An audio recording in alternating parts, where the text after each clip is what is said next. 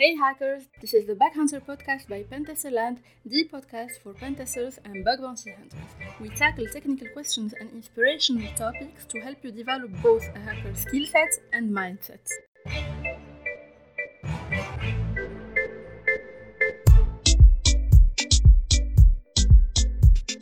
Welcome to this podcast number 4. I'm your host Miriam, and the title of this episode is Nmap Output and Motivation versus Inspiration. I have two segments for you today. Favorite hacks on the different kinds of Nmap outputs and personal growth on the difference between motivation and inspiration and how you can use this knowledge to find your inner strength and defeat laziness or procrastination. You're getting used to it now. I'm including a segment that's not about hacking or anything technical. It's more about hacking your life to be happier and more productive. Also, if you prefer written text, you'll find the whole transcript on pentester.land/podcast under episode number 3. It's also helpful for finding any links or commands mentioned in this audio.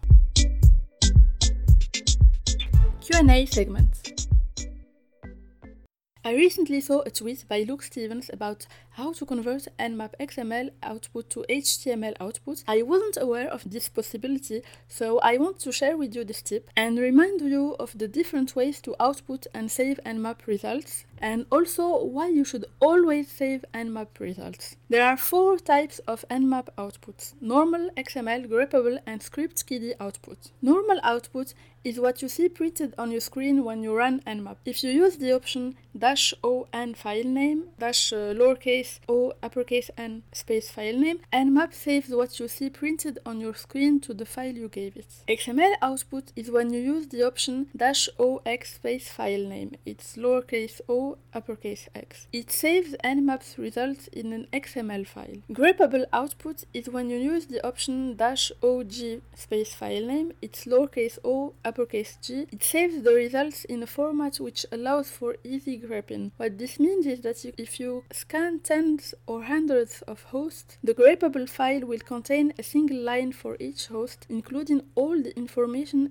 obtained for it: port numbers, their status, open, filtered or closed, service versions, etc. So you can easily use this format to extract all hosts which have a specific open port or service version. Script kiddie output is normal output process to look funnier. It's not really useful, but I'm just telling you it exists. The option for it is -o uppercase s space file name. So which of these options do you have to use in practice? My recommendation is to systematically use all of them. That way, if after you finish testing and you have a need that you didn't anticipate, like grabbing for something, you will have all 3 outputs available. You won't need to redo any Nmap scans because you didn't use the right output format the first time. The option for saving all 3 outputs is -o uppercase a space file name. It creates 3 files: .gnmap file with grappable output, a .xml file with XML output, and a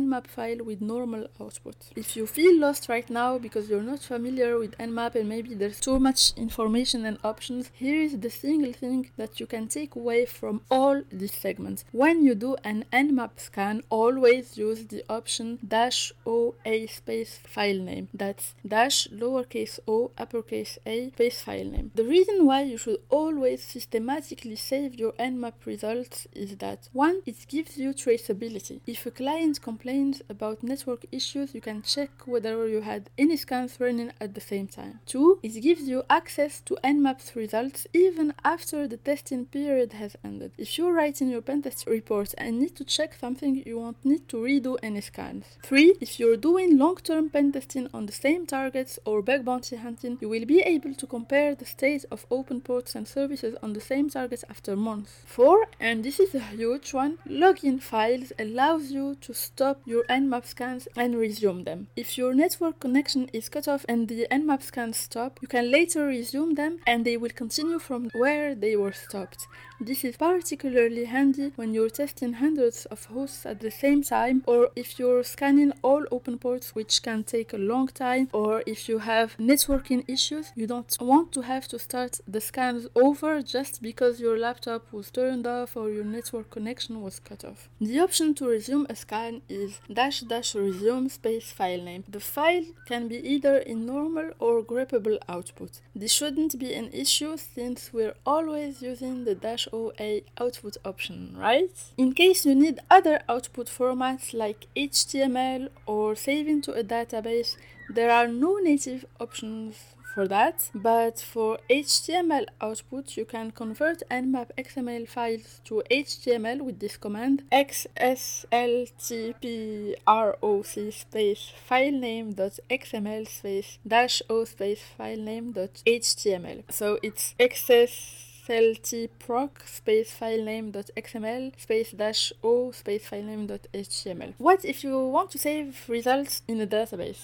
Nmap doesn't have a native option for that, and I didn't find any tool for this that's updated regularly and is stable, doesn't break when a new version of Nmap is released. So the best option for me is to write a custom script that parses Nmap XML output and saves the results in your database. So that was everything I know about Nmap outputs. If you have any additional information or if you know a good tool for saving results to a database, I'd love to know. Please share it with us. Personal growth segments. There is a huge difference between motivation and inspiration. Often people use them interchangeably. I'm guilty of this too. But beyond words, knowing the difference between these two concepts is crucial for anyone who strives to improve themselves and live a better, happier, more productive life. In this segment, I want to explain the difference, why you don't need others to motivate you, how you can become both inspired and motivated to change your life, and yes, even beat procrastination. Do you know this feeling when you watch a movie like Rocky or Karate Kid, and by the end you're so excited and uplifted, you feel on top of the world, like you could accomplish amazing, incredible things just like the movie's heroes. You could learn karate, boxing, train days after days after days until you become a world-class champion just like them. So on the spot, you decide to start running or strength training, swimming, yoga, whatever your thing is. You do it just one day, two, three, then life starts getting in the way. You don't last long. In less than a month, it's already a thing of the past. You remember having watched the good movie, having tried to do something regularly, but it is just so hard and you just don't have the time. After all, is it really important? Considering that you have a lot of work and you want to go out with your friends and you're always mentally and sometimes physically tired at the end of the day and you just want to relax and watch TV or YouTube. In this picture, the feeling you have just after watching the movie is inspiration. It comes from an external source, in this case, the story of a movie character. You can find inspiration anywhere, in music, art, movies, tweets, stories of other people, biographies, nature, podcasts, etc. But inspiration doesn't last long. After a few days or weeks, it won't be enough to push you to do whatever it is that you have decided to do every day. Exercise, write, create, work, learn, etc. What gives you the energy to go on every single day despite obstacles is motivation. It can only come from within. Motivation is when you have a goal. You know exactly what it means to you, why you want it, what it will feel like when you reach it. It is when you can no longer tolerate the current state of things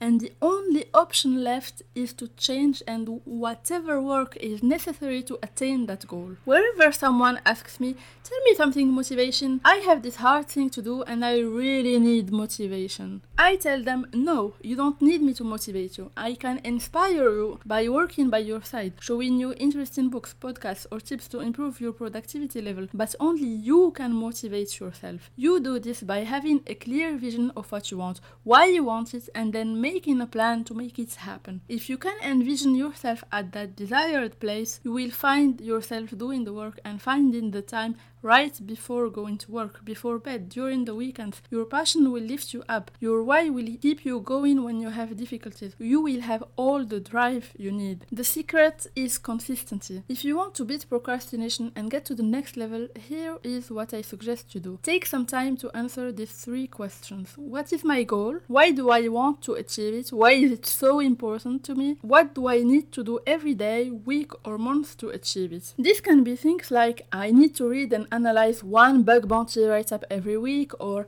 I need to do 50 push-ups every day, etc. Once you did your inner work and found your own motivation, keep it going by looking for inspiration around you. Watch podcasts, conference talks, read books about positive people who achieved what you are trying to do. Listen to good uplifting music while you are working on your goal. If you still have difficulties because your life is really not easy and your work is really tiring or takes up too much of your time, well, I've been there. This is a talk for another time about turning your life upside down to get rid of any blocking issues, but you will still need to do the same inner work and find motivation. Everyone needs this. So I can't wait to hear about you. Tell us by leaving a comment on the show notes page on Pentesterland, or if you're shy, tell only me by email. Share your answers to these 3 questions so that we can hold you accountable. What is your goal? Why do you want to achieve it? And what will you do every day to make it happen?